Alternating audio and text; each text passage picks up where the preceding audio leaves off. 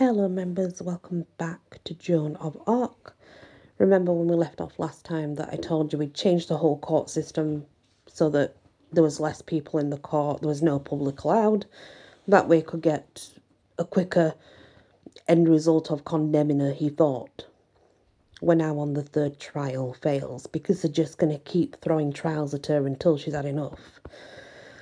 So, the second trial in the prison was over. Over and no definite result. The character of it I have described to you. It was baser in one particular than the previous one, for this time the changes had not been communicated to Joan, therefore she had been obliged to fight in the dark. There was no opportunity to do any thinking beforehand, there was no foreseeing what traps might have been set, and no way to prepare for them. Truly it was a shabby advantage to take off a girl situated as this one was. One day, during the course of it, an able lawyer of Normandy, Maître Lohier, happened to be in Rouen, and I will give you his opinion that trial, so that you may see that I've been honest with you, and that my partisanship has not made me deceive you, as it's unfair and an illegal character. What he means is that just because he was with her from a child does not mean he's giving you the facts falsely, he's giving them you correctly. And the so he's going to tell us the words what other people thought, in particular this lawyer. Cauchon showed Lohier the process and asked his opinion about the trial. Now, this was the opinion which he gave to Cauchon. He said that the whole thing was null and void for these reasons. Number one, because the trial was secret and full freedom of speech and action on the part of those present not possible. Number two, because the trial touched the honour of the King of France, yet he was not summoned to defend himself, nor anyone appointed to represent him. Number three, because the charges against the prisoner were not communicated to her. Number four, because the accused, although young and simple, had been forced to defend her cause without help of counsel, notwithstanding she had so much at stake. Did that please Bishop Cauchon? It did not. He burst out upon Lohier with the most savage cursings, and swore he would have him drowned. Lohier escaped from Rouen and got out of France with all speed, and so saved his life. How disgusting is that? Because a lawyer dare to come forward and tell him that he is wrong? That what he's doing to Joan is simply wrong, so he's going to have him drowned. The heck? Well, as I have said, the second trial was over without definite, with no definite result. But Cauchon did not give up. He could tra- trump up another, and still another, and another, if necessary. He had the half promise of an enormous prize, the Archbishopric of Rouen, if he should succeed in burning the body and damning the hell, and the soul of this young girl. Dear me, who had never done him any harm? And such a prize as that, to a man like the Bishop of Beauvais, was worth the burning and damning of fifty harmless girls, let alone one. Yet he wants to be an archbishop. Do you think God would want him to be an archbishop? No, methinks not, guys. Methinks not. So he set to work again, straight off next day, and with high confidence, too, intimating with brutal cheerfulness that he should succeed this time. It took him and the other scavengers nine days to dig matter enough out of Joan's testimony and their own inventions to build up the new mass of charges. And it was a formidable mass indeed, for it numbered 66 articles. The huge document was carried to the castle the next day, March the 27th, and there, before a dozen carefully selected judges, the new trial was begun. Opinions were taken, and the tribunal decided that Joan should hear the articles read this time. Maybe that was an account of Lohier's mark upon the head, or maybe it was hoped that the reading would kill the prisoner with fatigue, for as it turned out, this reading occupied several days. It was also decided that Joan should be required to answer squarely to every article, and that if she refused, she should be considered convicted. You see, Cauchon was managing to narrow her chances more and more all the time.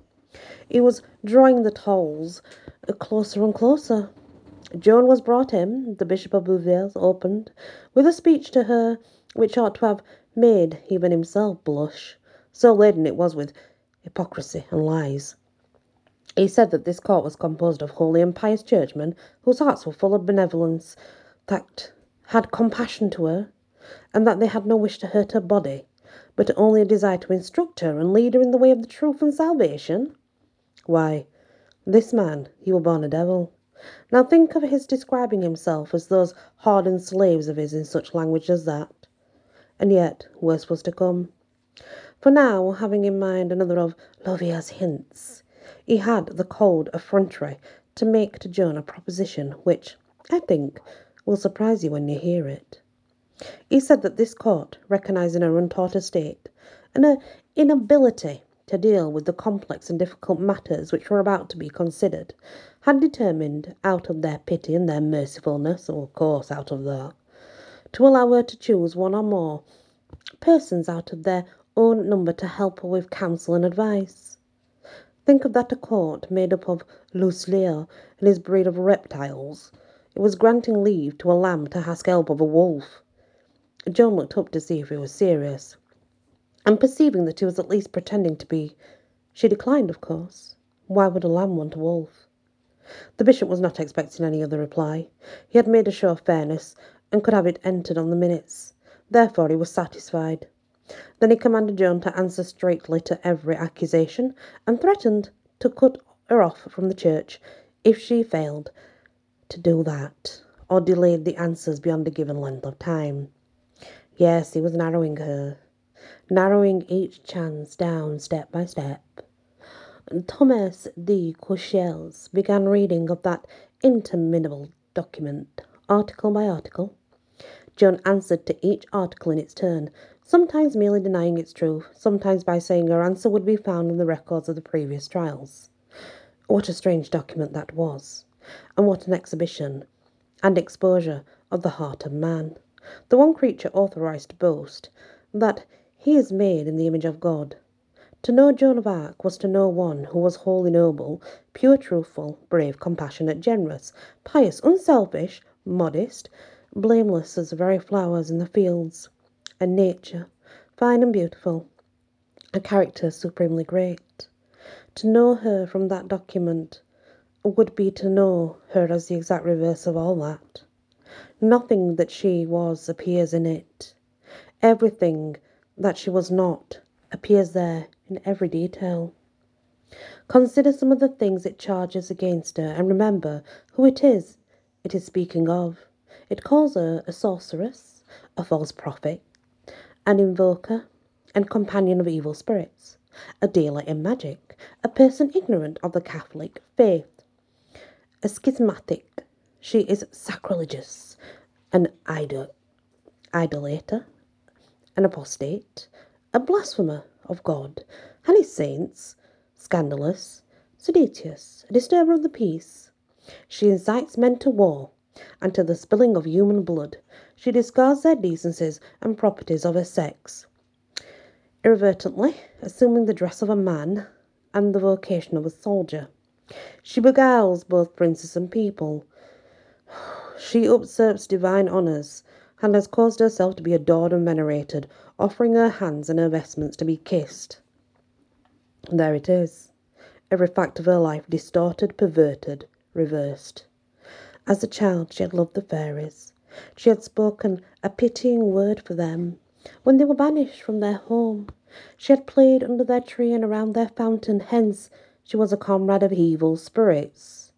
She had lifted France out of the mud and moved her to strike for freedom and led her to victory after victory. Hence she was a disturber of the peace, as indeed was war, and a provoker of war, as indeed was war again. And France will be proud of it and grateful for it for many a century to come and she had been adored as if she could help that, poor thing, or was in any way to blame for it. The cowed veteran, the wa- wavering recruit, had drunk the spirit of war from her eyes, and touched her sword with theirs and moved forward invincible hence. She was now a sorceress. And so the document went on, detail by detail, turning these waters of life to poison, this gold to dross, these proofs of a noble and beautiful life to evidence of a foul and odious one. Of course, The 66 articles were just a rehash of the things which had come up in course of the previous trials. So I will touch upon this new trial but lightly. In fact, Joan went but little into detail herself, usually merely saying, That is not true, but c'est true, or I have answered that before, let the clerk read it in his record, or saying some other brief thing. She refused to have her mission examined and tried by the earthly church. The refusal was taken note of. She denied the accusation of idolatry, and she had sought men's homage, she said. If any kissed my hands and vestments, it was not by my desire, and I did what I could to prevent it. She had the pluck to say to that deadly tribunal, tribunal that she did not know the fairies to be evil beings. She knew it was a perilous thing to say, but it was not in her nature to speak anything but the truth when she spoke at all. Danger had no weight with her in such things. Note was taken of her remark. She refused, as always, before when asked, if she could put off the male attire if she were given permission to commune, and she added this When one receives a sacrament, the manner of his dress is a small thing, and of no value to the eyes of our Lord. She was charged with being so stubborn in clinging to a male dress that she would not lay it off even to get blessed privilege of hearing Mass. She spoke out with spirit and said, I would rather die than be untrue to my oath to God. She was reproached, reproached with doing man's work in the wars, thus deserting the industries uh, proper to her sex. She answered with some little touch of soldierly disdain. As to the matter of women's work, there's plenty to do it. It was always a comfort to me to see the soldier spirit crop up in her. While that remained in her, she would be Joan of Arc, unable to look trouble and fate in the face. It appears that this mission of yours, which you claim you had from God, was to make war and pour out human blood. Joan replied quite simply, contenting herself with explaining that war was not her first move, but her second. To begin with, I demanded that peace should be made. If it was refused, then I would fight. The judge mixed the Burgundians and English together in speaking of the enemy which Joan had come to make war upon, but she showed that she made a distinct distinction between them by act and word. The Burgundians, being Frenchmen, and therefore entitled to less brusque treatment than the English, he said. As to the Duke of Burgundy, I required of him, both by letters and by his ambassadors, that he make peace with the king. As to the English, the only peace of them was that they leave the country and go home. Then she said that even with the English had shown a specific disposition, since she had warned them away by proclamation before attacking them. If they had listened to me, said she, they would have done wisely. At this point she uttered her prophecy again, saying with emphasis, Before seven years they will see it themselves. Then they presently began to pester her again about her male costume, tried to persuade her to voluntarily promise to discard it. It was never so deep, so I think it was no wonder that I was puzzled by their persistency in what seemed a thing of no consequence, and could not make out what their reason would be. But we all know now. We all know now that it was another of their treacherous projects. Yes, if they could but succeed in getting her to formally discard it, they could play a game upon her which would quickly destroy her. So they kept their evil work until at last she broke out and said, Peace, without the permission of God, I will not lay it off, though you cut off my head. At one point, she corrected the process verbal, saying, It makes me say that everything which I have done was done by the counsel of our Lord. I did not say that. I said all which I have done, well done. Doubt was cast upon the authenticity of her mission, because of the ignorance and simplicity of the messenger chosen. Joan smiled at that. She could have reminded these people that our Lord, who is no respecter of persons, had chosen the lowly for his high purposes, even oftener than they had chosen bishops and cardinals. But she phrased her rebuke in simpler terms. It is the prerogative of our God, our Lord, to choose his instruments where he will. She was asked what form of prayer she used in invoking counsel from on high. She said the form was brief and simple. Then she lifted her pallid face and repeated it, clasping her chained hands. Most dear God, in honor of your holy passion, I beseech you, if you love me, that you will reveal to me what I am to answer to these churchmen as concerns my dress. I know by what command I have put it on, but I know not in what matter I am to lay it off. I pray you tell me what to do. She was charged with having dared against the precepts of God and his saints to assume empire over men and make herself commander in chief. That touched the soldier in her. She had a deep reverence for priests, but the soldier in her had but small reverence for priests' opinions about war. So in her answer to this charge she did not condescend to go into any explanations or excuses, but delivered herself with a bland indifference and military brevity. If I was commander in chief, it was to thrash the English. Death was staring in the face here all the time. But no matter. She dearly loved to make these English out of Frenchmen squirm. And whenever they gave her an opening, she was prompt to jab her sting into it. She got great refreshment out of these little episodes. A days were dessert. These were the oasis in it. Her being in the wars with men was charged against her as a indelicacy. She said, I had a woman with me when I could in towns and lodgings. In my field I was always in my armour. I slept in my armour. That she and her family had been ennobled by the king was charged against her as evidence that the source of her deeds was sordid self seeking. She answered that she had not asked the grace of the king, it was his own act. This third trial was ended at last, and once again there was no definite result. Possibly a fourth trial might succeed in defeating this apparently unconquerable girl. So the malignant bishop set himself to work up a plan. He appointed a commission to reduce the substance of 66 articles to 12 compact lies as a basis for a new attempt. This was done. It took several days. Meantime, Cauchon went to Joan's cell one day with Manchon and two of the judges, Isambard de la Pierre and Martin Ladvenu, to see if he could not manage somehow to beguile Joan into admitting her mission to the examination and decision of the church militant, that is to say, to be part of the church militant, which was represented by himself and his creatures. Joan once more positively refused. Isambard de la Pierre had a heart in his body Handy so pitied this persecuted poor girl that he ventured to do a very daring thing. For he asked her if she would be willing to have her case go before the Council of Basel, and said it contained as many priests of her party as of the English party. Joan cried out that she would gladly go before so fairly constructed a tribunal as that. But before Isambard could say another word, Cauchon turned savagely upon him and exclaimed, Shut up, in the devil's name! Oh, really? Interesting. Then Manchon ventured to do a brave thing, too, though he did it in the great fear for his life.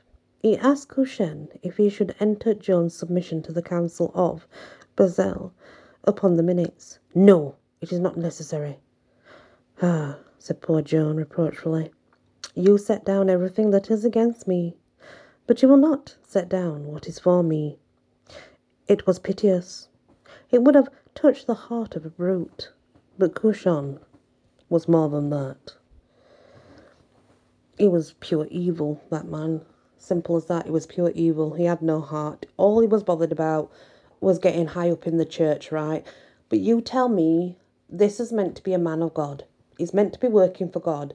But he's happy to tell all these lies construct all these lies. Bear in mind, he is a big, fat, ugly man. Definitely eats too much, definitely drinks too much, definitely has skin problems. Sat there condemning a child. Not only is she a child, but she saved France. Yet he's doing God's work and she's from the devil. Hmm, something doesn't add up there.